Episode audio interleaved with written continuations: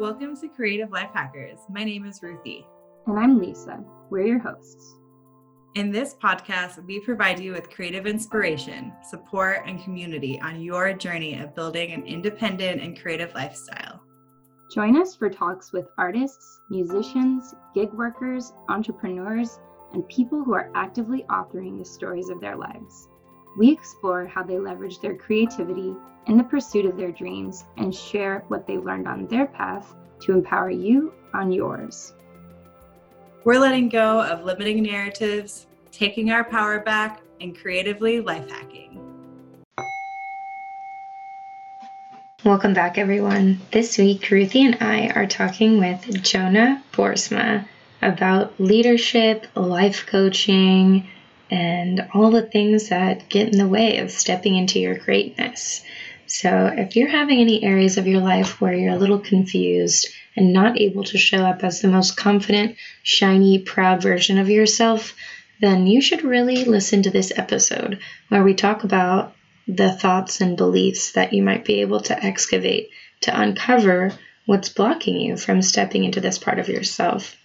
We also dive deep into meditation, the nature of reality, Joe Dispenza. So, if any of these topics are making your ears perk up, then stay tuned.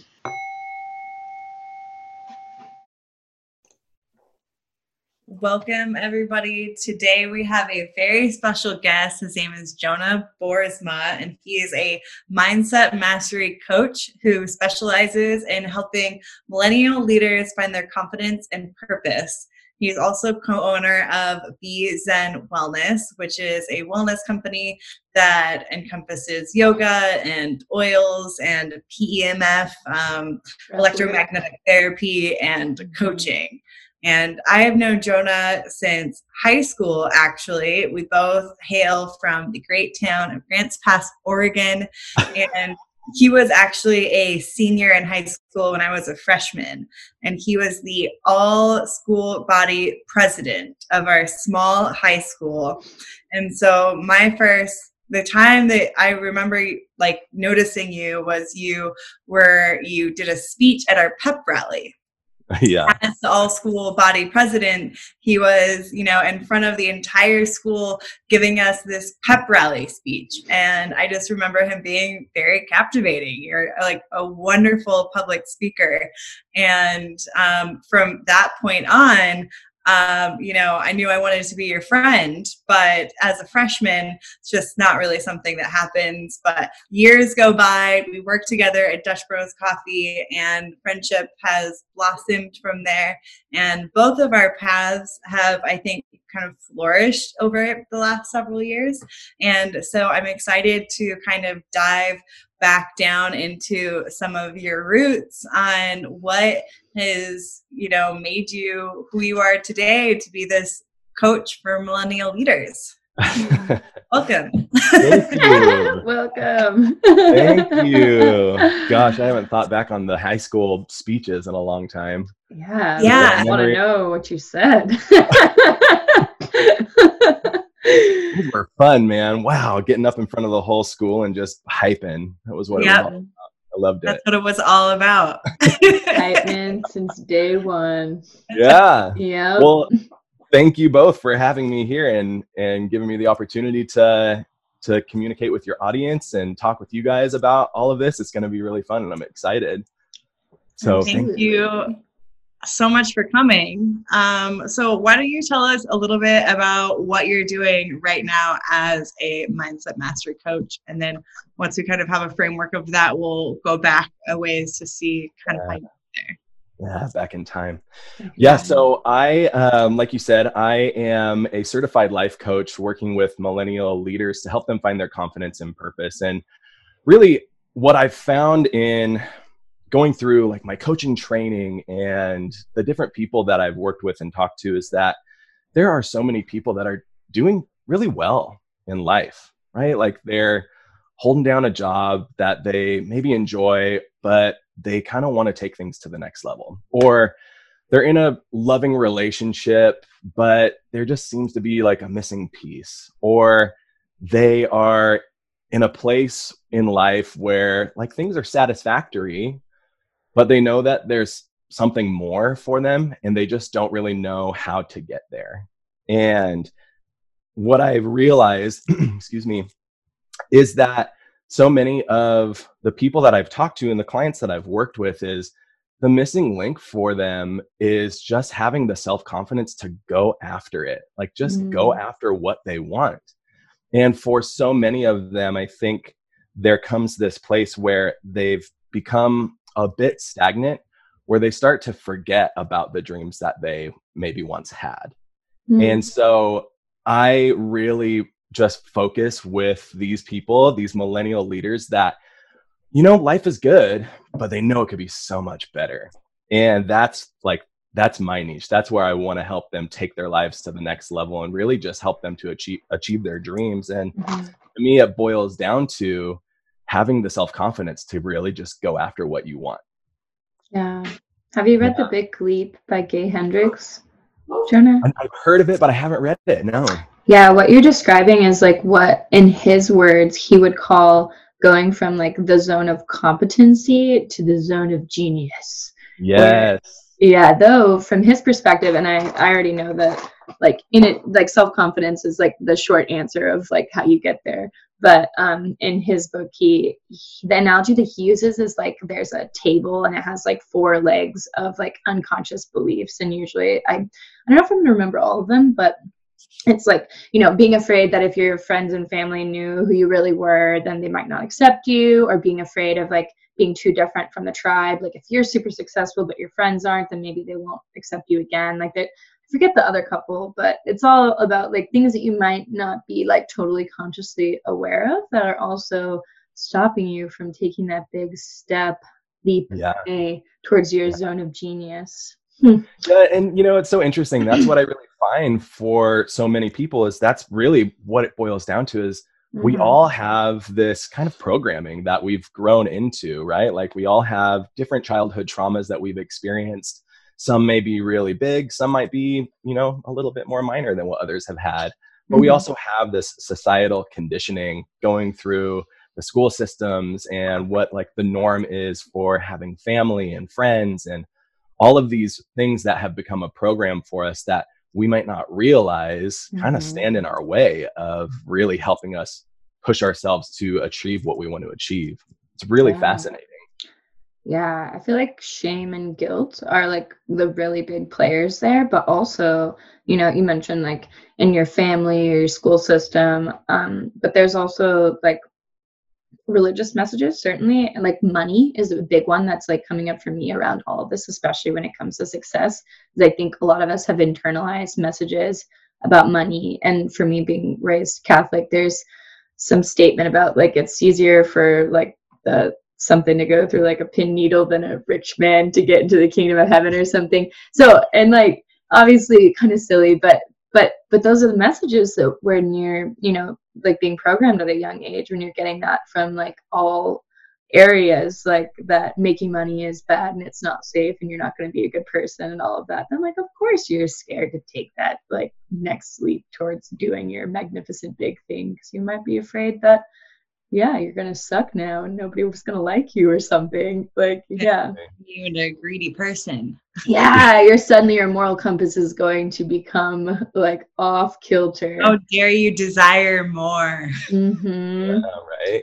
Yeah. And it's so fascinating. Now we're in this time where information is just so available to us at all times, and it's kind of just constantly in our face, right? Mm-hmm. Like it's so normal for, I mean, I would imagine most people our age in this modern time, we have our phones available to us most of the time. Mm-hmm. We have, you know, so many social media platforms that we can use to receive and also put information out.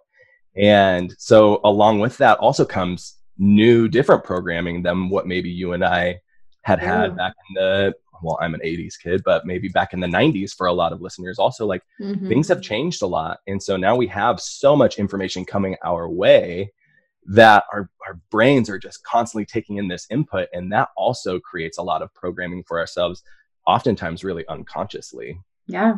We're in a really interesting time right now. We oh are.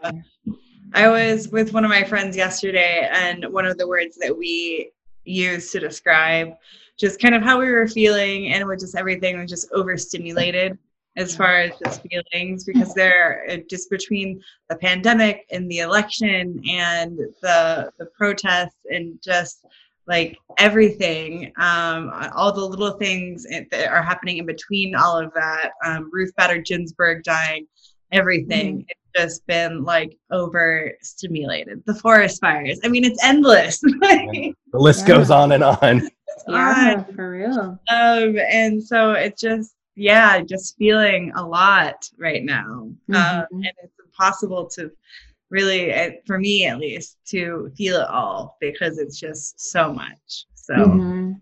But remembering that helps me, like, of just having a little bit of compassion because I'm sure I'm not the only one who's like, why is everything hard? Like, why am I not focusing? Like, yeah. why am I so stressed out and it doesn't even feel like that much is going on? Maybe in my personal life, but it's like all of this collective stuff is like it does take a toll on us and like mm-hmm. pandemic anxiety is real. Yeah. Yeah. Cultural yeah. upheaval, like necessary cultural upheaval, but upheaval nonetheless is yep. all that yeah, that kind of weighs. Kind of makes you wonder if you just left society went off the grid for a year like what would happen to you in that year as you were so self-sustained and just like not taking on all of this input from right. directions what would happen?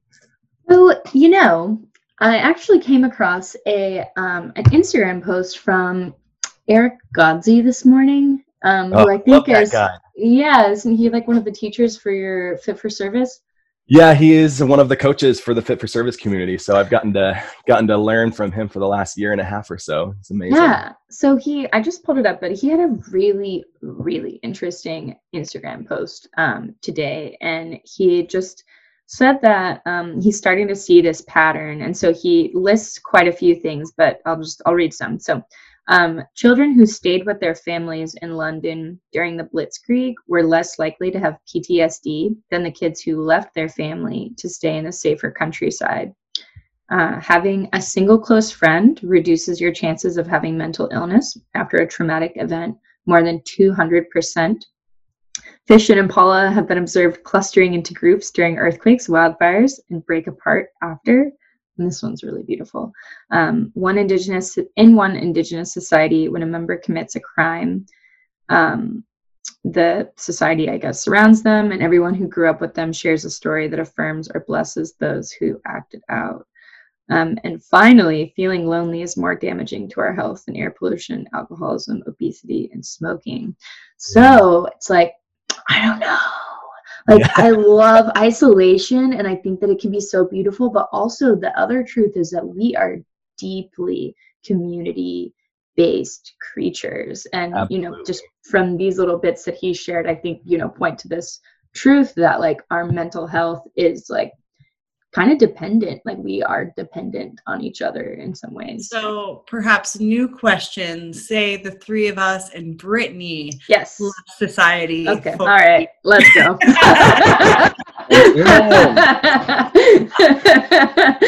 Yeah it's how would we feel? conversation topic. It's really interesting. I at the last fit for service meetup in lake tahoe Mm-hmm. Um, there was a, a, couple of guys that I was having conversation with. Uh, one of them is my buddy Kyle Dow. He lives up in Canada, and the other is my other friend David Cedar, who lives in Northern California. And they both are so fascinated with the idea of just having conscious community and essentially mm-hmm. just finding a piece of property big enough to sustain, you know, maybe 25, 30 people where everybody has their role within the community and it mm-hmm. is essentially a self-sustaining community that is not really having to rely on the systems that we are so used to. We're making a commune. And, yeah, exactly. cool concept to think about because every it, it kind of goes back to mm-hmm. that tribal mentality where everybody has their responsibility and everybody comes together to lift one another up and mm-hmm. support one another because there aren't the external things to rely on. It's like you have the tribe and the tribe is who cares for one another. Yeah. So yeah, I'm in. Let's go. I love that. I'm, I'm in. You guys, we would get so weird if we only yes. Could you imagine? Oh, I feel like we'd be really productive, but yeah, it'd be great. It'd be great. like let's start the the morning seance and now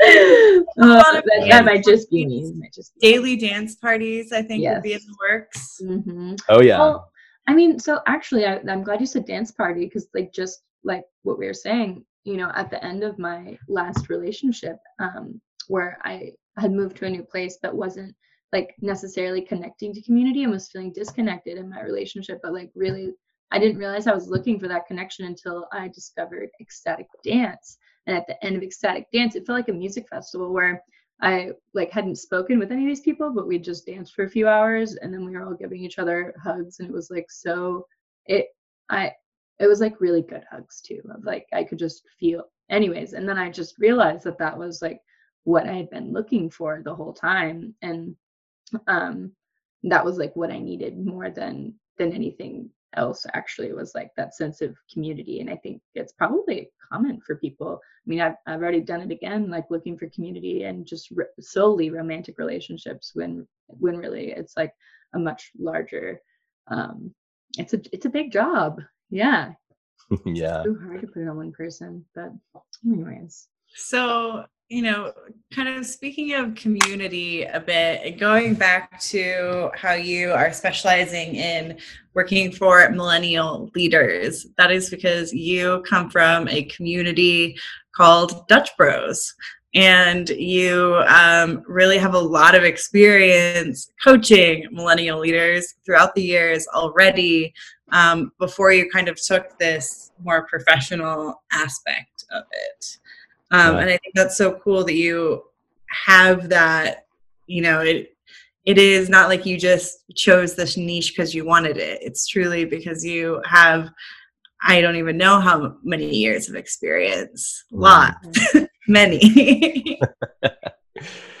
yeah, yeah. Well, so I grew up around the Dutch Bros community. For those that don't know who I am, um, my family had started Dutch Bros Coffee back in 1992. My dad and my uncle are the Dutch brothers. And so I grew up in this community and and it was really beautiful to be a part of that as a child because my dad and my uncle were both so goal oriented.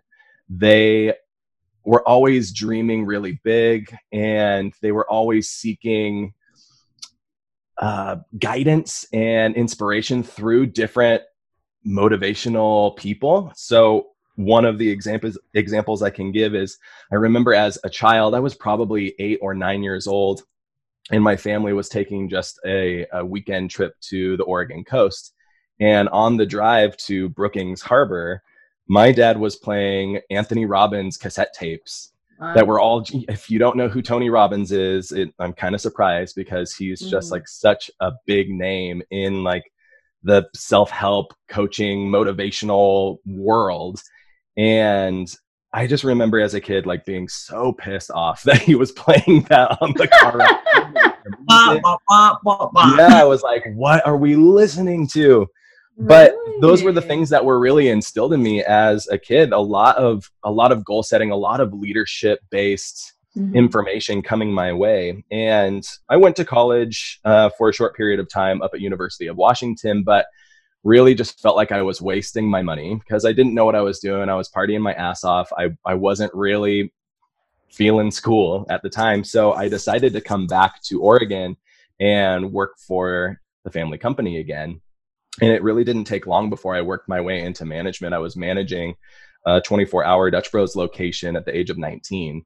And so it really helped me put all of these things that I had learned through, through my childhood, through you know being involved in student government and leadership in high school there was a lot of skills that i had gained through along the process and having the opportunity to manage people i really learned a lot. Um, i learned how to adapt to each individual's needs. I learned how to communicate with people and adapt my communication style I learned that I wasn't very good at what I thought I was very good at at times. Mm-hmm. And I also got put in a lot of uncomfortable positions. In fact, Ruthie worked for me for a period of time, and w- there was one um, situation where I had to discipline Miss Ruthie Kelly and tie her up, and I was like, so nervous to do it. I remember like we we went outside of the stand. I think we went into my car because we yeah. just like a little cracker box coffee shop. So there's not really room to have private conversations in there. So I think we went into my car and I had to like give Ruthie this violation and Ruthie was about to take off for, to like Europe or something like a week later. So she was just kind of like, okay. But I was so nervous to have this conversation with her. And she was just so like, oh, Jonah, you're kind of shaking. Are you, are you okay? Like, oh, yeah, I'm good. I'm good.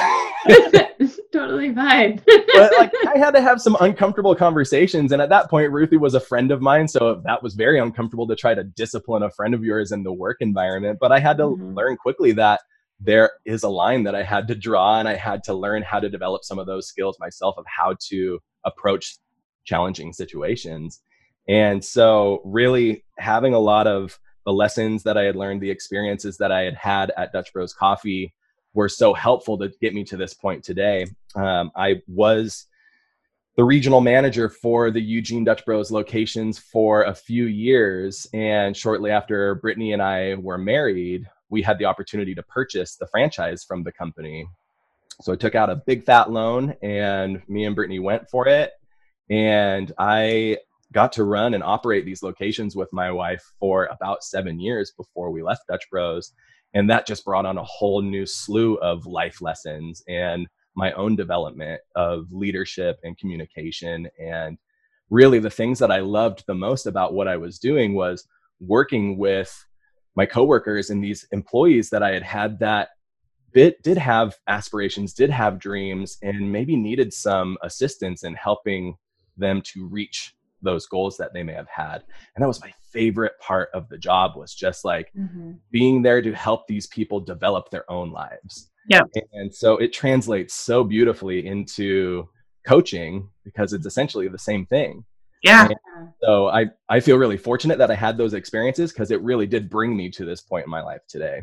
Yeah. Absolutely. Also to anyone that hasn't been before, um, I feel like as a customer that has neither worked for Dutch Bros or been employed by whatever. I haven't I haven't been a part of the system. I've just been a customer. And the, the people that work there, um, like it's pretty obvious that they've gotten pretty good like professional training because they like every time have it's like like the same kind of customer service as like I think people expect from like Chick-fil-A of like being really earnestly like interested in like what's going on with you and like showing a lot of compassion and kindness. It, even just in like a drive-through coffee setting it's it's really always a pleasant experience. So anyways just an outside testament to that. Well, oh. I think that you know people that are at like that age when you're working at Dutch Bros, it's usually college age mm-hmm. and or maybe right after college. And in those early 20 years, it's such a ripe opportunity for guidance and direction. And um, I think for anybody, I mean, man, I wish I had a life coach at that age. Man, mm-hmm. um, I just I just think that yeah, it's it's a really great time for it, and it's just your experience from the many years of when you the height of how many employees did you have at the height of employees? Mm. and yeah. yeah i think we maxed out at the at the peak. The most employees we had had at one point was just over 160 mm-hmm. but i think on average towards that time it was more around 150 and um and it was you know really interesting to learn how to be the leader of a team like that i, I really had to learn how to delegate some of my responsibilities and some of the things that i knew were needed to a lot of the other people within my company and mm-hmm. really develop their leadership skills so that they could also be the leaders and i really had just such an amazing team of managers and assistant managers and regional managers that like they were just all so kick ass and everyone had so much passion and this eagerness to learn. And so I, I feel like I was really lucky with the team that I had had and, and me and Brittany both worked so hard to mm-hmm. really pour into these people so that there was this domino effect that continued to trickle down to our newest employees and then down to our customer base. Mm-hmm. Definitely. Yeah. People can feel that. So, could you give an example? Because I am curious of like how um, you're able to navigate like catering to different people's personality. So we could you could take it in a couple of ways, like um, because you are really good at talking to people. Like I've witnessed you in a variety of environments, and I feel like you exude this like warmth and comfort and like safety and and i imagine you know that might have started probably earlier than dutch bros but it comes through strong and and i feel like you are able to talk to a lot of different people so yeah how how did you start to manage that with like so many different young people and their personalities? And then you know taking it a step further like getting them to step into leadership roles or take more responsibility in leadership roles? Yeah thank you for saying that. Um, i think that you know, I'm not really sure if there was a place or time where I learned it. I've always kind of viewed myself as a bit of a chameleon mm-hmm. in being able to talk to all different types of people. And I think that probably started around my teenage years. I I don't think I realized it at the time, but I really do have this belief that everybody has something beautiful and unique about them. And I think it's so important for all of us to have grace for everybody around us. And I learned this, I think, through mm-hmm. working at the Dutch Bros coffee locations that we really have no idea what people are going through. We really don't. And the interactions with our customers at the coffee shop were typically pretty quick. They, you know, in in the younger days of my career or my tenure working there, uh, it wasn't quite as busy as it might be today. And so I definitely had more time to actually sit and connect with customers. And Ruthie can probably attest to that. Like you develop these relationships with some of your regular customers that it becomes like really beautiful and meaningful and impactful for your life. Um, but through those experiences of interacting with so many different customers, I just learned that really don't know what people are experiencing. And when somebody maybe throws some sass or some attitude or just a bunch of shit your way, it's your decision whether or not you want to take that shit and carry it around with you for the rest Wear of the day. It. Or yes, yeah. wear it on your face and just, or like just kind of deflect and recognize like, oh, that's their shit that they're throwing at me. It's really not mine and it has nothing to do with me. Mm. And I I learned this in a lot of different ways. I had had different customers where maybe they were really grumpy oftentimes when they came through and, and kind of short with me as their barista or short with my coworker and snappy and then maybe the next you know five times after i that first interaction or five interactions later i hear from them that like their wife was cheating on them or mm-hmm. their you know mother had just passed away after a long battle with cancer or mm-hmm. their cat just died and had been sick for a long time and and it just opened my eyes to recognizing that I don't really know what people's stories are and I don't really know what's happening in their head. But I do know that the things that we're focused on, the thoughts that we have, highly impact the emotions that we have, which really translate into the actions that we take in our life. And so when somebody does something that I might interpret as being rude or scary or mm-hmm. really fucking awesome, it's because of their experience. It has nothing to do with me. So that helped me, I think, with my communication skills with people and and knowing that everybody has their own story and everybody's going through something, and it's up to them whether or not they want to share that information with me, and then I get to decide how to respond to it. But really, everybody has this beauty and unique special qualities to them that I love to seek out and find. And mm-hmm. so if there are people that maybe seem really timid or closed off to me, it's not my responsibility or my job to start pushing and prying and trying to get them to open up. That will happen naturally over time if it's supposed to. And then there's the other individuals that are very open and very magnetic, and you're drawn to them, and you can have these really amazing connections really quickly. And so I think I just learned through so many different human interactions that there's a lot of different approaches to take with people. And it's up to you to kind of make the read of what is this person putting out to you.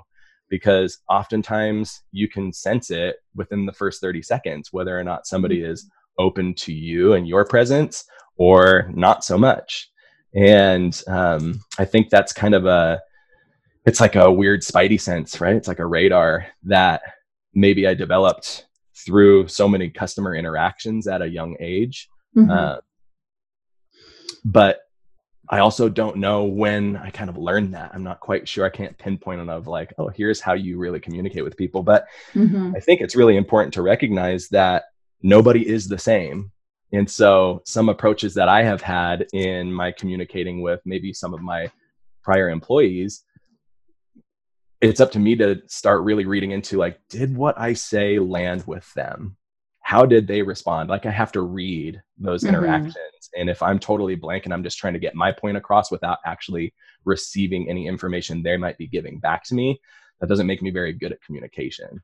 So i don't know. I feel like it's also something i'm still learning and still developing as time goes on and as our communication changes like here we are communicating digitally and mm-hmm. it's so different than what it would be like if we were having a face-to-face interaction recording the podcast in your bedroom you know oh, it, it, would be so different but we're mm-hmm. adapting to it constantly yeah so i'm hearing like receptivity is big but also um, it seems like not taking things personally and being really strong in your sense of self and knowing like having enough space to let other people have their own experience.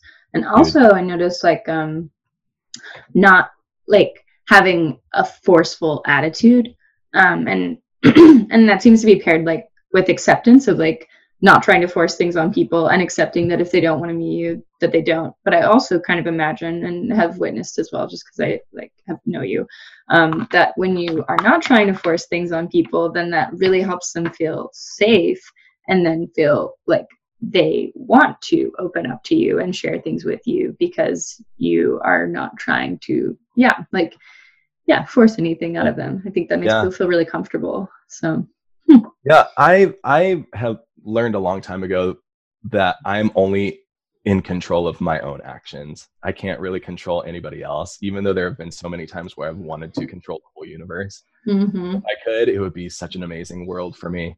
Yeah. But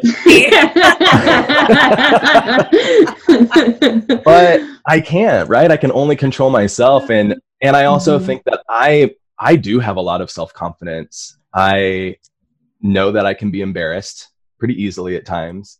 I know that there are things that I don't want to do because it's uncomfortable, but I know that I have the capability to do those things. And so my self confidence is really high and it has been for a long time.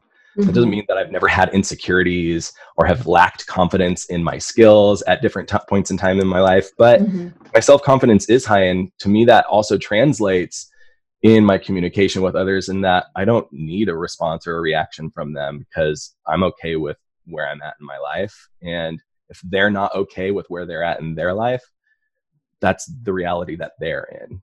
It's not my reality, it's theirs. And so there is like the, that self confidence component, I think, is a really big piece to communication mm. and communicating really well.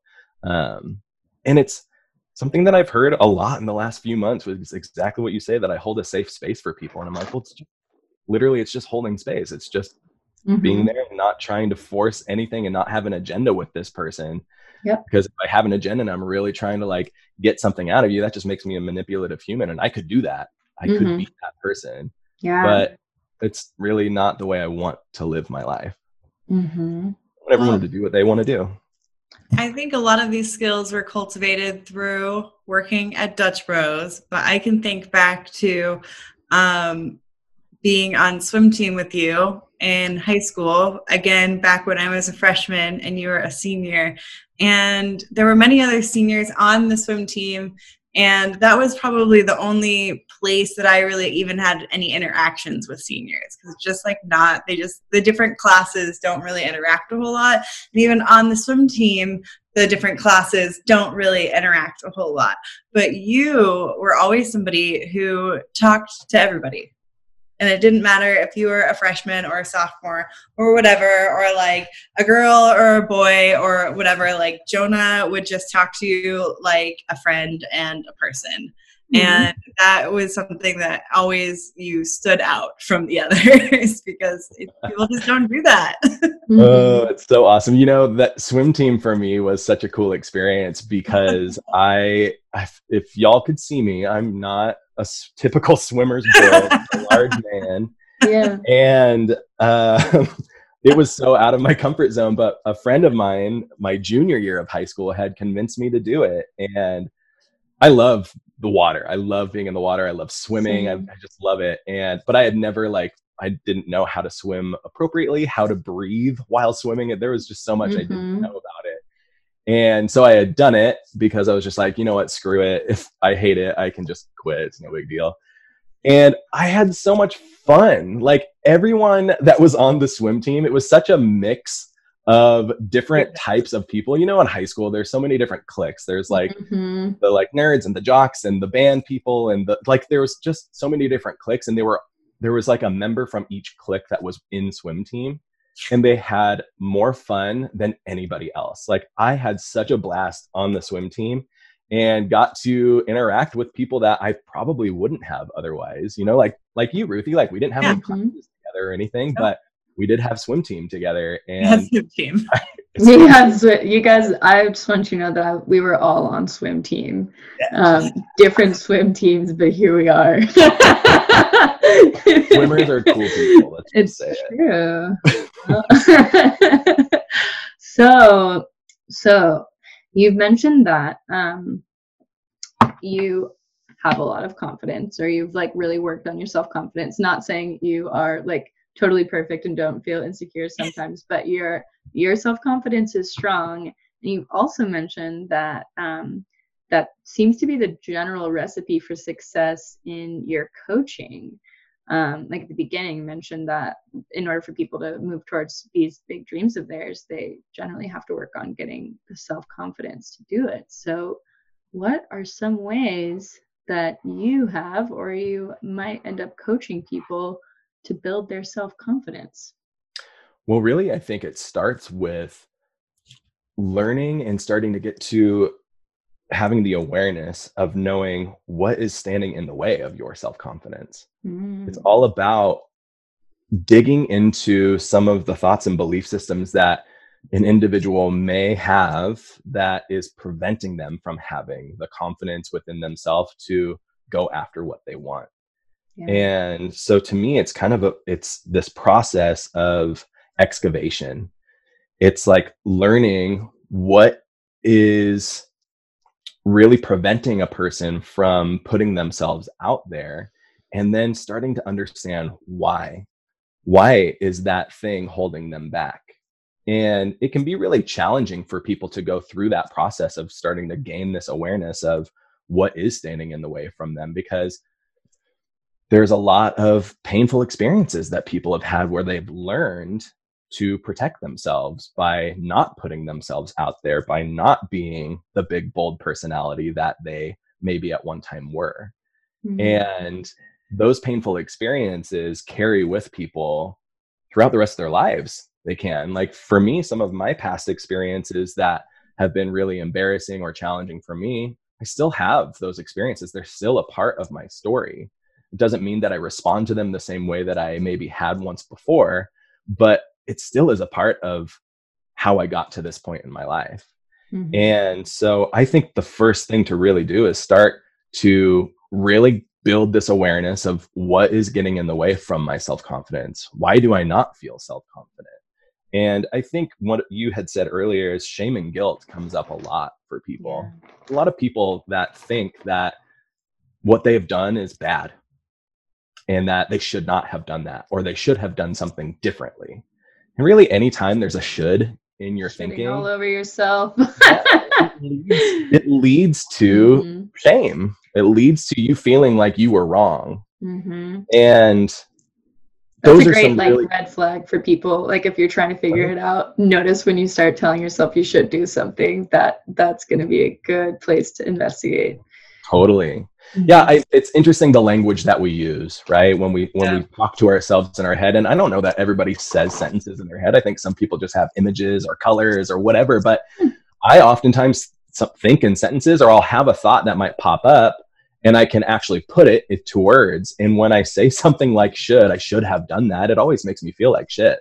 Mm-hmm. You know, and so our language that we use, I think, can be really valuable. And when we start changing things to making things seem more like a choice rather than a necessity, Mhm. it really is helpful in getting us to a path of taking ownership of the things that we're doing and the thing the ways that we're feeling and the thoughts that we're having. Love that. Remember Mr. Davy?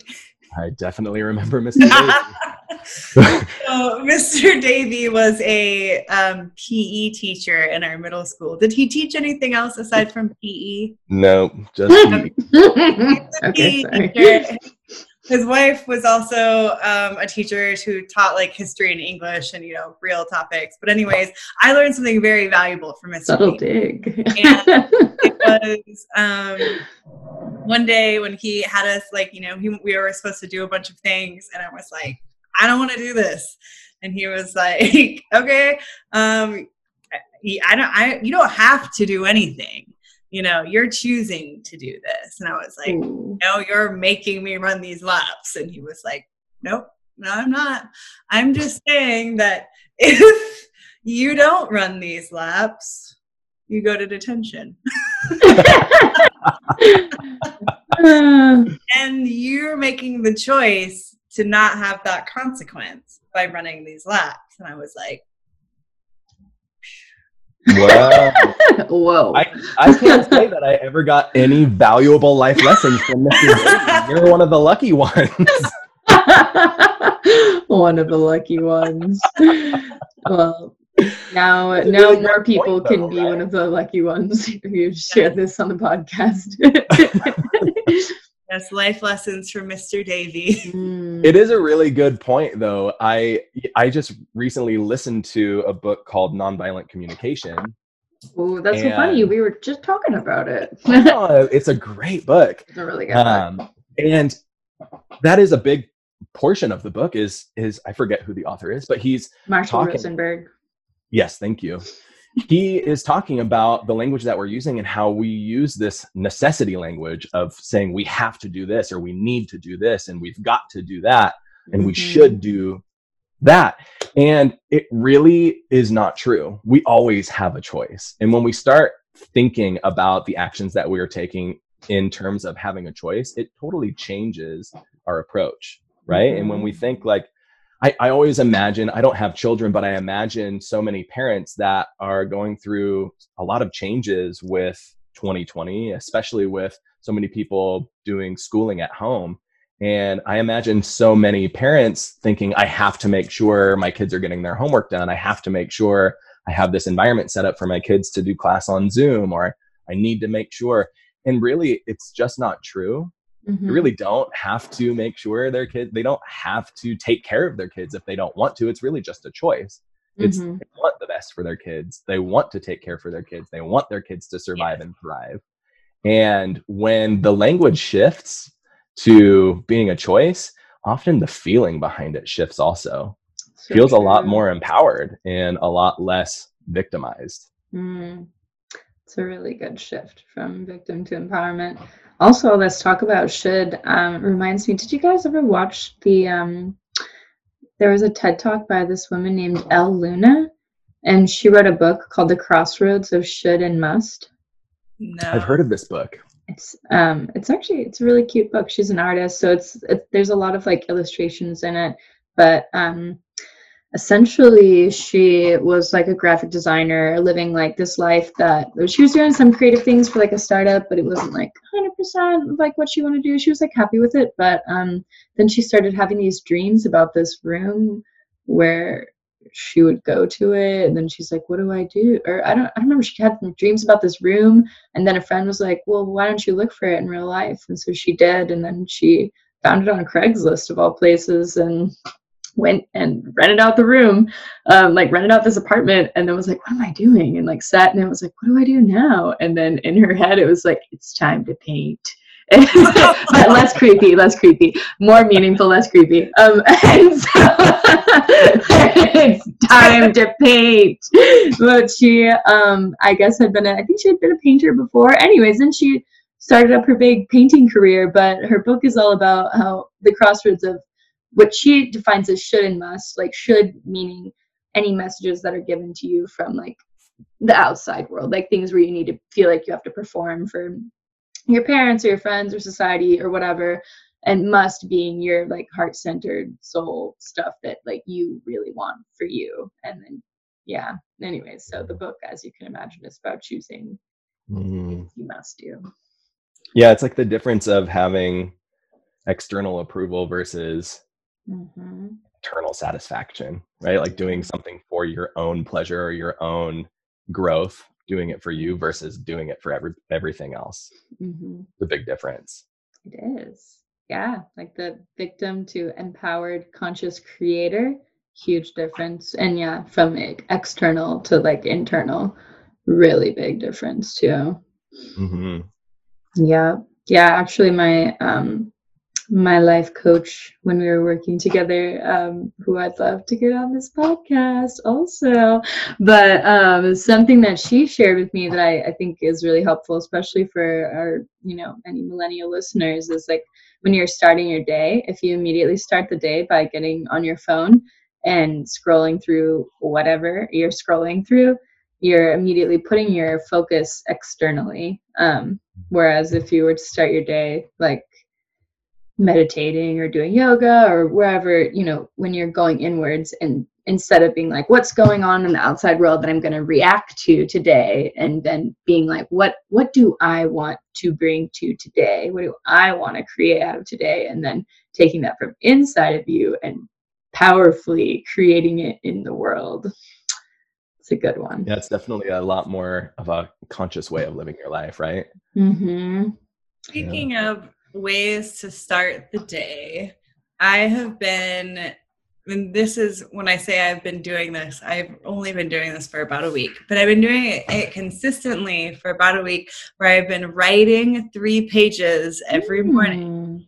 And my journaling practice that I've done every like for the last several several years has been I've been I type it out and and I don't do it every day and I don't have like you know I just kind of sometimes it's short sometimes it's long and it's almost more like a a log of what I've done the past few days sometimes more so than like a rawness of mm. my uh, my thought stream in the moment and so I've really been trying to I've taken some of your tips just that I've learned from your Instagram and Amazing. nice and and I've tried to create this practice just to see, I mean, like kind of see if there's anything to it. And I say that tongue in cheek because I know that there's something to it. I just want to like see what's in it for me. what's in it for me? yeah. You'll find out, Ruthie. The morning pages. I know, I know. I like, three days in, like it's not working. but you I, I plan on um, taking your your webinar that you're doing soon, so I can learn more about this tool. awesome. Awesome. Yeah, that's coming up in just a few days. Yeah, what yeah. are some details? I think it'll it'll have been passed by the time that this um this loads. Oh, but maybe true. we'll do a you know a follow up interview with you at some point down the road and we can talk about it some more. Yeah. Totally. But maybe you just give us, you know, give our listeners some tips right now. Yeah. Uh, journaling. Sure. I'd love to. Well, the morning pages is amazing, and it's definitely a practice that I highly recommend. I will say I don't consistently write out morning pages every single day. I'm not that strict about it. However, most days out of the week I do. And I really love that practice because I look at it as a clearing exercise for myself. It's a way mm-hmm. for me to just get everything happening in my head out on paper and allow it to release from my consciousness, allow it to just like get out of this like spiraling whirlpool of thoughts that are happening. So I love it for that reason. Uh, there are a lot of different ways of journaling. There's a lot of different methods, and that's what my webinar coming up is going to be focused on. But my favorite style of journaling is just stream of consciousness journaling. And that's really mm-hmm. what the morning pages is. So props to you for doing it consistently for the last week. I really think there's a lot of benefit in it uh, but it, that's not the only way, right? There's, excuse me, a lot of different methods of journaling, and and you really just listed off another one earlier. What you type into your computer uh, of just like a log of what yeah. has happened and what's been going on. It's kind of a cool way to keep track of your life and also really help you remember things. It's really helpful yeah, for boosting your memory. Yep. Um, journaling, I think, is such a healthy, beneficial way to express yourself. And I think so many people are afraid that they're going to do it wrong, afraid that somebody's going to read what they wrote, mm-hmm. not really sure how to start, don't really think they've got the time for it. There's a lot of excuses why people don't do it. But if you talk to somebody that's an avid journaler, they are like all about it. They have to journal, it's their mm-hmm. thing. And I think that it's so helpful and the reason so many of those people love it so much is because it's it's an outlet for them to get their crazy out get their fun out get their ideas out. It's just a way for you to express. And a lot of people hold themselves back from their own self-expression in a lot of different ways.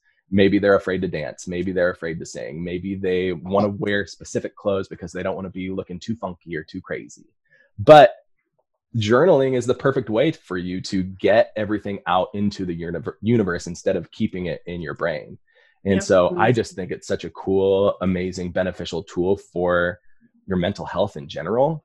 Um, but there's also a lot of different ways to journal where you have other really cool benefits memory retention, like I mentioned, stress relief, um, really helping to uh, learn how to lucid dream. I know dream journaling is a big I one. I was just about to mention that. yeah. So there's a lot of really cool ways to go about it. Right now, I, I offer people when they sign up for my newsletter a more in-depth explanation of the morning pages, which I adopted from Julia Cameron's book, The Artist's Way, which is all about your creative expression through writing. Um, and so I offer a, a, short video to people signing up for my newsletter that explains those morning pages a little bit better and, and really how to go about it and how to approach it. But I think that is such an amazing way to get your day started, especially when we are in this kind of societal norm of checking the phone right away. Mm-hmm. And I mm-hmm. really love what you had said, Lisa, that that's just kind of a, a way for us to kind of program or condition ourselves to figure out what we're going to react to today versus yeah. how we want to respond to what's going on within uh, ourselves internally. Um, it's it's so spot on. So I think the morning pages is such a great way for us to express the things that are happening within our consciousness, get it out on paper, clear some of those things. Mm-hmm. But also, mm-hmm. there's some profound stuff that comes out of my brain when I sit down in the morning and write things down. Mm-hmm. Sometimes it's like a really cool idea for what I could do with my business or what I could do with my wife. Sometimes it's this profound belief that I have about myself that I didn't even really know I had. So yeah. sometimes there's some really golden nuggets that come out on, from pen to paper, but you know, there's also a lot of days where I'm sitting down writing like, oh, I'm so tired and I don't know what to write. And I don't know what to write. I don't know what to write right now. Gosh, I want some coffee. You know, it can be really mm. petty also. So it's yeah. not always just like this magical, glittery unicorn idea that comes out on paper. Sometimes it's pretty petty. Yeah. But I get my pettiness out first thing in the morning, I don't really have to be petty for the rest of the day. I can just let it carry it around with you all day. Yeah, exactly. Yeah. yeah. Yeah, I've had I can attest that like when I am journaling consistently, I feel really like it's just like a little bit of like therapy that you can do for yourself to where whenever you start to talk to people, there's like a little bit less things that you're necessarily like bringing to them or it's like just more organized in in my experience. But also i've had some really profound um like dream realizations where like when i wake up i'm like hmm, that dream was kind of weird and then i'll just start to write it down. And initially like when i'm thinking about it it didn't really seem like it was anything um no like to write home about if you will. But um but then when i'm writing it down it'll be like a phrase from the dream. Like there was some phrase um, from a dream the other night that I wrote it down, and it was like I, I thought I intuitively I was like I think this is about social media, but it was like the more that you feed it, the the bigger the illusion that you need it, and I was like, like anyway, so there'll just be these like statements where I just feel like like something is talking to me, and that something could just be like my subconscious or maybe something else. I don't know. But where the statement like comes through and in the context of the dream it may not be related at all to my life. But whenever i like hear the statement and then usually once i write it down i'm like damn okay actually that yeah. makes a lot of sense. That really clears some things up for me. Um so anyways you yeah. never know. You never know what kind of wisdom your brain might have when you're uh journaling. Totally. Yeah. Sure don't. Mm-hmm. Yeah, actually, there's um there was a guy that was on one of Tim Ferriss's. It was like one of Tim Ferriss's first podcast guests that um I'm trying to remember his name. He was like the chess guy, but he he ends up helping people with their intuition. And one practice that excuse me he recommended um for getting more connected with your intuition. Like he coaches like um, CEOs and people in a variety of areas of life where they might need to uh, assess risks like basically everyone can benefit from this um, but of like whenever you stop your workday so he recommends like stopping it promptly when you decide it's going to end. So if that's at five or whatever you end it and then you pose a question to yourself but to your subconscious. And then so maybe like how am i going to optimize this? And then then you don't think about it for the rest of the day.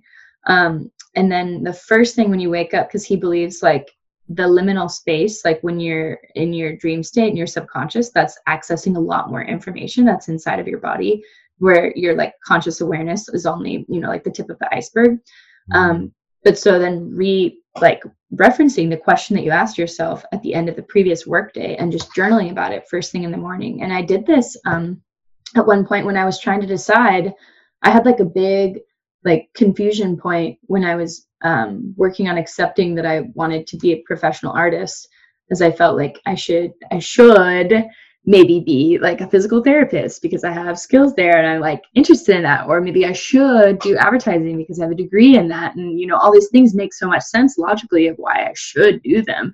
Um, but but I ended up um, doing like a few different life coaching like um, exercises. But a big one, yeah, I can't remember the question that I asked, but it was something about choosing those things and then first thing in the morning i journaled about it and the answer was very clear. And it was that i am an artist and that's my thing so here we are.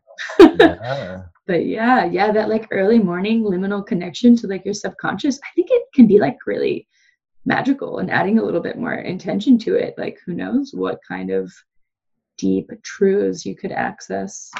Yeah i feel like i have a lot to learn in that realm of understanding how our brains work with the different brave brain wavelengths that we're in, whether we're mm. in like mm.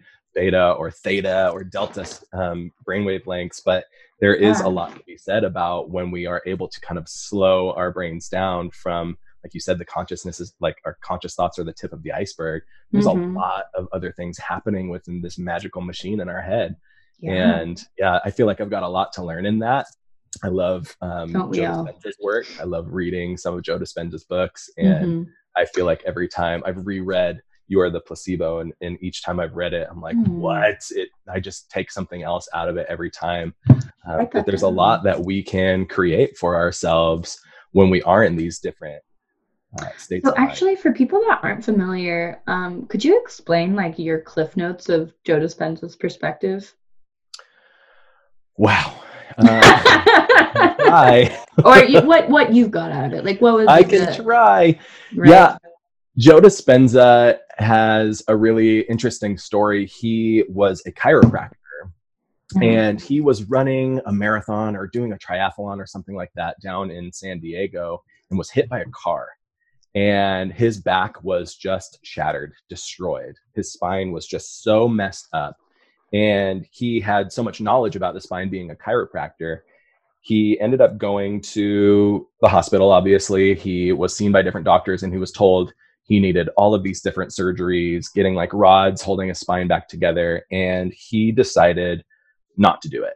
And he was like nope i'm not having that surgery. He understood the implications of having that surgery and and what it meant for the rest of his life Instead, he traveled somewhere else in Southern California, stayed with a friend at like their beach house, and for three months sat and meditated every single day for multiple hours a day and was literally just imagining and visualizing what his healthy spine would look like, knowing all the knowledge that he had about the spine and how it functions as a chiropractor, he could visualize what a healthy spine was supposed to look like and how it was supposed to function.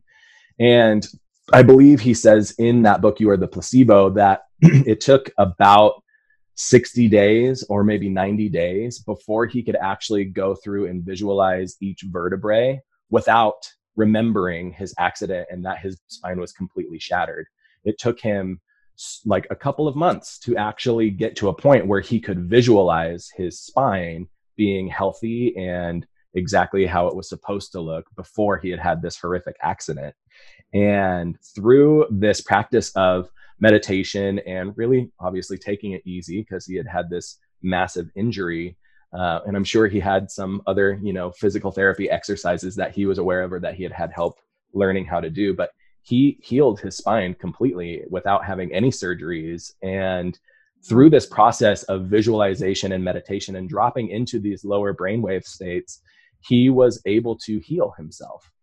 So Joe Dispenza teaches a lot of meditation through different live workshops and retreats. Um, I have not been to one, but I know one of my coaches, Caitlin Howe, in the Fit for Service community, has been to a Joe Dispenza retreat in Cancun, Mexico, I believe last year. Mm-hmm. And she mm-hmm. said she's never meditated more in her life. It was just like six days of just like meditating for hours and hours and hours a day.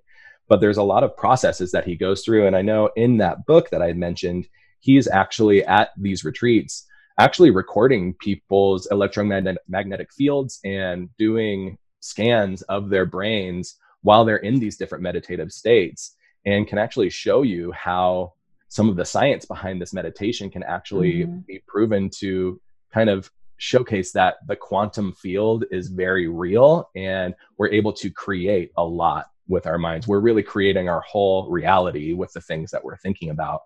And oftentimes, when we are in this you know active conscious thinking state our, our brain is just so active it's firing firing firing i believe the statistic is that humans have over 60,000 thoughts a day. And mm-hmm. obviously we're not totally aware or conscious to all of those thoughts that our brain is having but thankfully so because that would be exhausting yes but our brain is constantly firing so when we can slow our brain down and really focus and and train our brain to be thinking about the things that we're trying to manifest for ourselves in our life, mm-hmm. we actually start to create that within our body. Epigenetics is a topic that is discussed in his work where we essentially are changing our genetic makeup through the things that we're thinking about. Mm. Um, but that's uh, there's so much to his work and there's so much to uh to relearn for myself it's it's hard for me to actually like go deep into it because i'm like there's so much science behind it that i uh can't necessarily remember at this time mm-hmm. but like i said when i re when i've reread that book yeah. i'm always like, blown away i take a different nugget out of it and um, i just think his work is so fascinating and also so very real yeah, yeah. Whenever I went on my um like ayahuasca retreat, I had met a woman who just came back from a Joe Dispenza retreat, and she kind of echoed what your friend had said that it was like really powerful, and she had meditated so much and gone really deep, and she felt like he was able to bridge um like the gap with like scientific explanation for a lot of this stuff. Like sometimes when you get into like spiritual practices you know can be like really really like woo woo out there which is cool and I, you know i'm done with that but i also like that he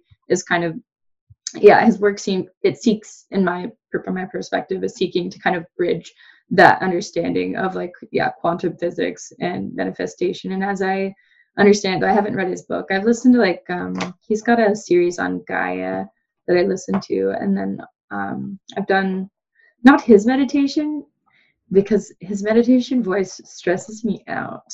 Um, I think I was telling you about this earlier, Jonah. You did tell remember. me. Yeah, I don't, his voice is like. I'm, I'm not gonna do it really bad. I'm sorry. like going deep. I'm like, whoa, God, why are you yelling? Like the way that his voice is, it just like really jars me. But but I talked to a friend who was like, well, that's actually all intentional. So you step outside of the idea of Joe Dispenza and you're stepping into the voice. And like, okay, from an intellectual standpoint, that makes sense. Maybe I can open up to it one day. But um, we're just not deep enough. No, it's just some some people's voice. It's like I I love a like like okay everybody like soft gentle like let's drop into our bodies. But but the idea for his is about like like almost like dissociating from reality as i understand it and going into like the void of like you not existing. And uh, again this is my understanding of it which may not be totally what he's intending. So who knows? Um yeah. is like when you are not connected to like an attached to like you in this physical reality and everything that's happening here. And you're going to this quantum space that's outside of you know you and your identity and what's happening.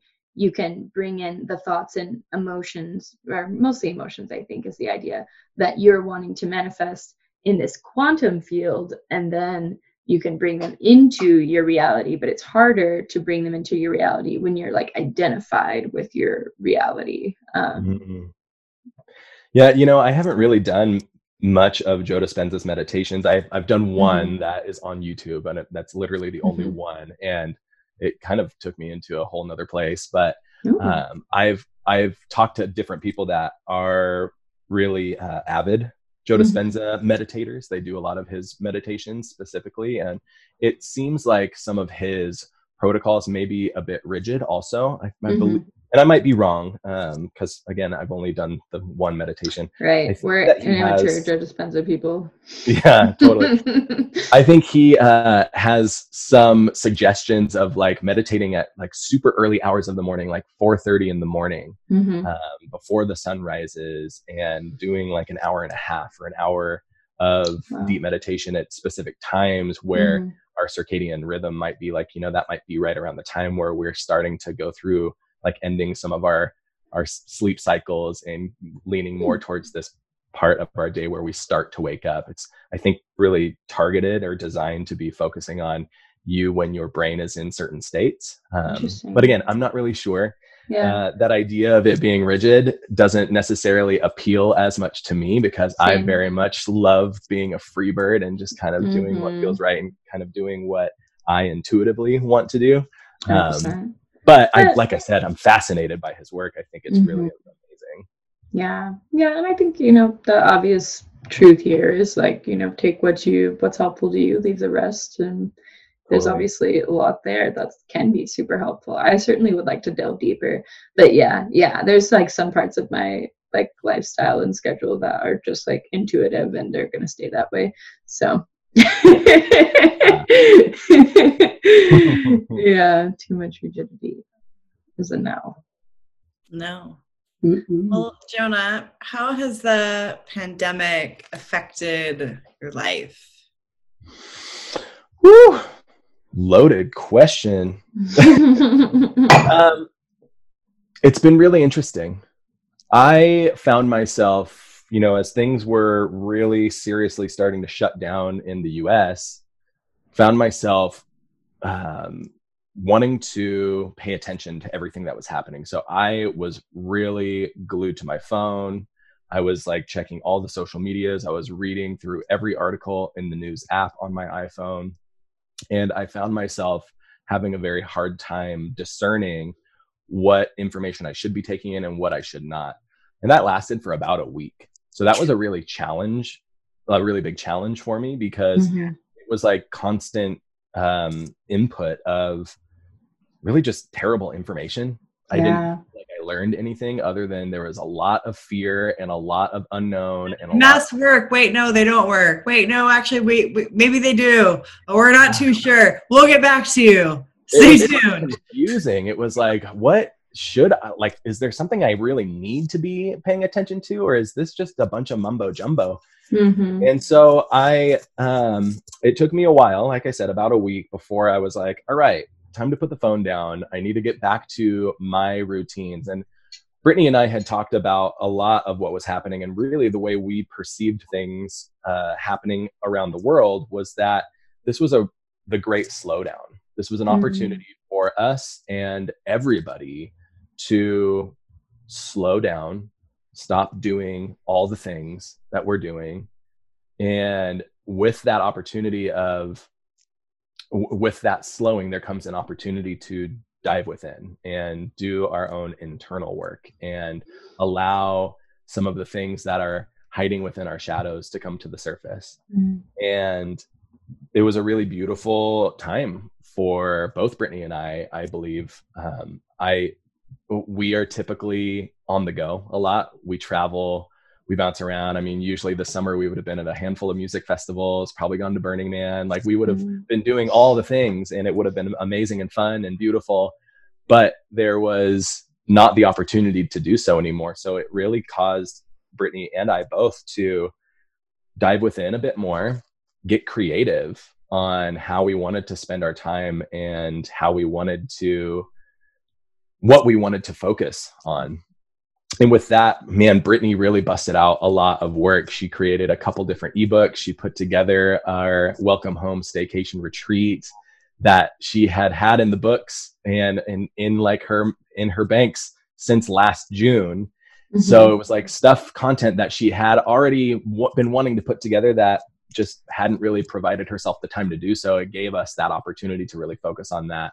I got to dive into really what I wanted to focus on with my coaching practice and start building my business from there. I really got to focus a lot on reading.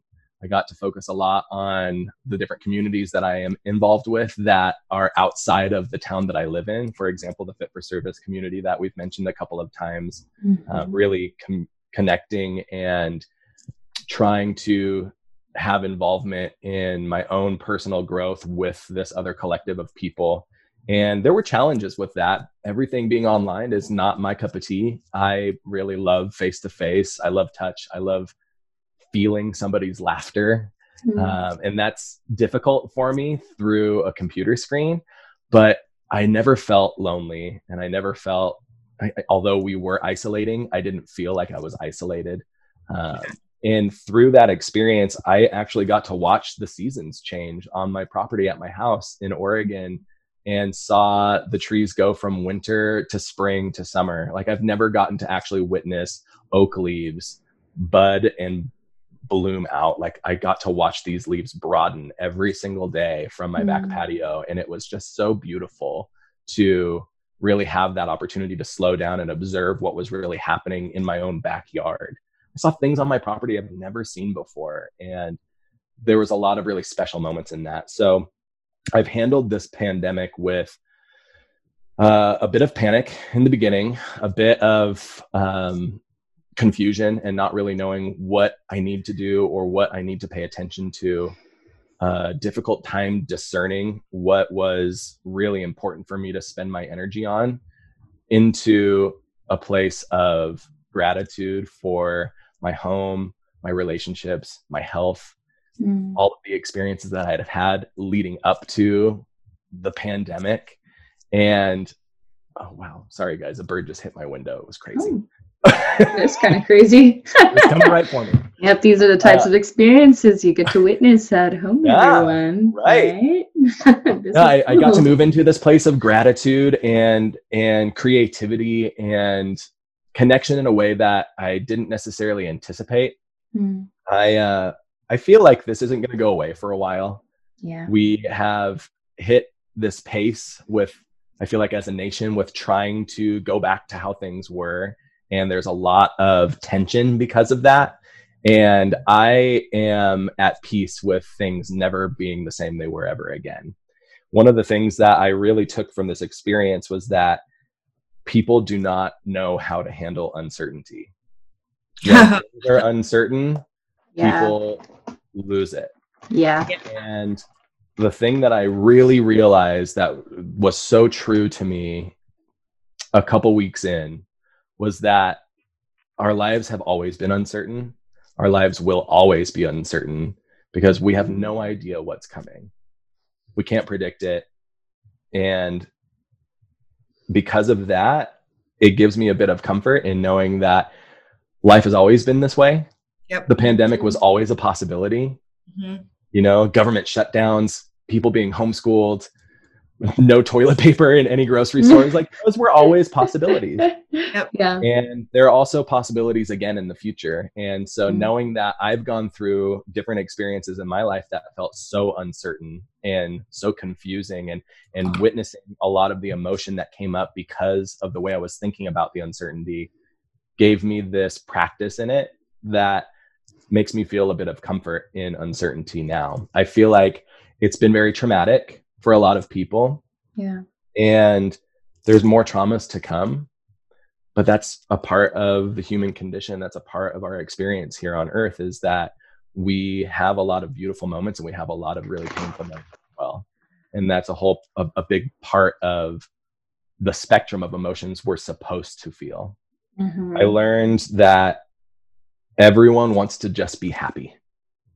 And that's not really true right? Like there's so many things that happen within our lives that we don't really want to feel happy about. And i can think of so many examples. But this pandemic might be one of them for a lot of people. I certainly don't want to feel happy about it. But that is because i'm supposed to have pain in my life. I'm supposed to have discomfort in my life. I'm supposed to have uncertainty in my life. And so i i feel like i have this experience with uncertainty now that i'm able to appreciate it a lot more than i ever did before Beautiful.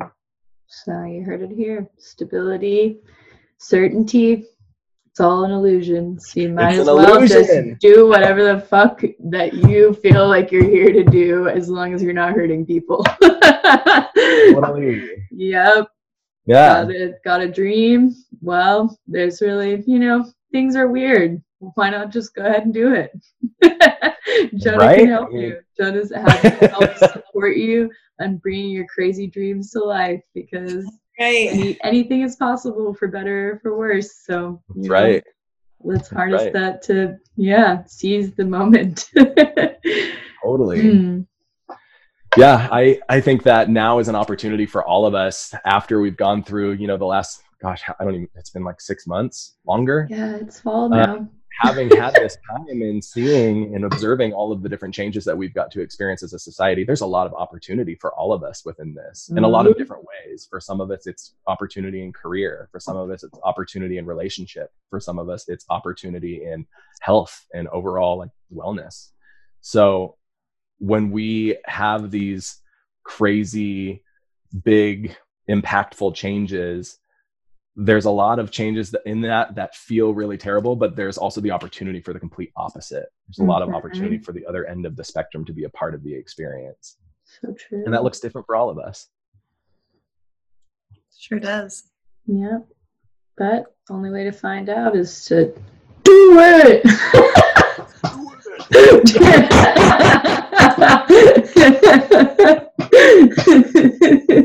Yes. uh, Yeah. I mean, right now we all have the opportunity to let our bullshit come to the surface so we can address it. And let's just let's Mhm. just see our bullshit for what it is. we can address it, we can process it, and then we can like Mm-hmm. just move forward how we want to.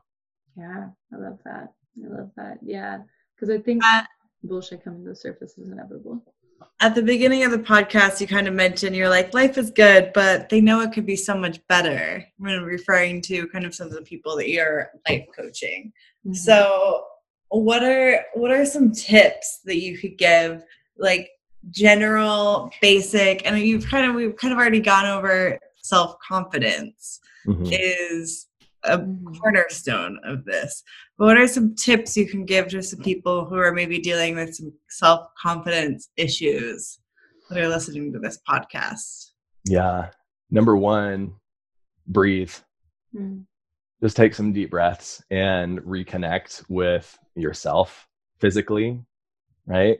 So often we get in our heads and we take ourselves out of our physical body. And when we can just take some deep breaths, come back into our bodies and slow down a little bit, we then have an opportunity to refocus. Uh, so breathe is just such a big one to me. And that helps. I can't think of a thing breathing doesn't do that's good for us. So, Um, I also think another tip for your self confidence is start to gain some awareness of the things you're thinking. Mm. Start to become aware of the sentences you're saying to yourself. Yep. And Maybe through journaling. also start having some awareness of the situation and the circumstances that you're in and be able to separate out the facts of whatever you're going through versus Yep. the opinions you might have about it Mm. having the awareness of knowing what's factual in this situation versus what is my story about it is very impactful because Yep. that gives you then this chance to actually notice this is what's real and this is what I'm creating about it. This is what I'm making it mean. Mhm. So, awareness of your thinking, awareness of the facts of whatever situation you're going through, and knowing what some of your beliefs are, I think is a big one. And this is something that not everybody uh, is quite aware of at all times. A lot of us have belief systems that we are unaware of. Yeah. But if you have a belief that you are conscious of that you know is serving you and is really empowering to you, lean on that belief. I have a belief that everything is happening exactly as it's supposed to. So when something happens in my life that makes me feel uncomfortable or makes me maybe feel a little insecure, I lean back on my belief that this is happening exactly as it should be. Same. So that must mean that it's perfect as it is. And I don't need to struggle to try to change it. I don't need to struggle to try to hide from it. I can just be here with it and it's okay. Mm. So if you have a belief system or a belief that feels empowering to you and, and actually serves you, you can lean on that in those times when you're not feeling very confident in yourself or even confident in the situation. For me, a, a lot of my experience in the past of not feeling confident comes from embarrassment. And I really don't like being embarrassed. And it happens, but I also now understand that I create that embarrassment for myself and I'm totally okay with being embarrassed. If embarrassment is the worst thing that happens to me, life's pretty good. right? and I've done plenty of things in my life to embarrass myself. I'm going to do a lot more in the future that's going to be really embarrassing too. But- Can't wait. But that's where a lot of my, you know, experience in the past where I've lacked self-confidence, it has come from not wanting to be embarrassed. If I Mhm. can become okay with that and know like it's just a feeling and I'm creating that feeling myself, nobody's like forcing embarrassment on me. It's me. Mhm. Then I can get past it. I can push through. Also, I think like diffusing it with humor too. Of like if you're able to like zoom out of just you in this moment being embarrassed and being like, "This is hilarious," and like Totally. I've heard of um I've heard it phrased as like type one fun is fun in the moment when you're doing the thing, and type two fun is fun after it happens when you're like telling a story about it. Yeah, the reflection. Yeah. yeah yeah trying to turn a type 2 fun into type 1 fun by just laughing at yourself being embarrassed or doing the silly thing um, That's the best. Yeah, I think those three though, those are like the three top tips that I've really got for improving your self-confidence. Number 1, breathe, get out of your Mhm. head, get back into your body, slow down. Number 2, gain some awareness of the things that you're saying, gain some awareness of your thoughts and the situation.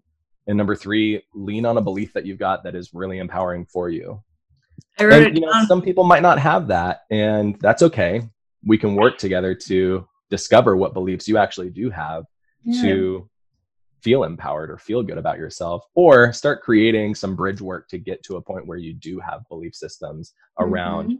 your self-confidence around the way you think about yourself that makes you feel really great gonna make a little Instagram tile with these tips on it because I think that this is a good, a nice Instagrammable moment. Jonah's top three tips for self confidence. Yes. so good so good Eight. yes instagram's gonna go crazy for these Good. uh, also on the topic of breathing i've been doing um, more extended um, wim hof breathing like there's a um, someone made like a free thing on youtube where it's like 25 minutes of it and i've started to get to the point where things are getting like a little bit trippy at the end like it's like Ah. a little psychedelic in the breath space anyways i think ruthie So we talked about this in a previous podcast about how that's possible and i'm just here to It is. check back in and say it's happening It's really powerful when you oxygenate your blood in that way. There's mm-hmm. some some amazing things the human body does. I'm ready. I'm ready to go deep. Yeah, we're here for it. Yes. uh, well, Jonah, what's the what are the best places for people to follow and support you and work with you on the internet? And sure. Uh, I'm on Instagram and Facebook. I have a Facebook page. Um, it's just at Jonah Boersma on Instagram. My name is spelled J O N A H B O E R S M A. Uh, so you can follow me at Jonah Boersma on Instagram. My Facebook page is facebook.com forward slash Jonah Boersma. And you could also check out my website, www.jonahboersma.com. Uh, if you'd like, I mentioned before, you could sign up for my newsletter. I'll send you that free video where I go into a little bit of a deeper dive on the morning pages, which I believe is just one of the most beneficial morning practices. And there's other fun, cool activities coming in the future. Like we mentioned earlier, Ruthie, the that Ruthie mentioned the journaling webcast I'm about to do. I'll be sure to be publishing that on my website eventually as well, along with other webinars and workshops in the future to come. There's going to be other opportunities in the future for joining my wife and I on retreat with Zen Wellness. Hopefully, in 2021, we'll be going back to Nicaragua again, which is just such a beautiful place to experience yoga, wellness, and just overall healing. So um, there's there's big things coming in the future. So I'd love to have you and anybody in the audience joining us and being a part of the growth and the experience together. Lovely. Yes, yes. Well, can't wait to see what else you're coming up with. And yeah, retreat would be. Oh man, so good. Just test run for the for the commune.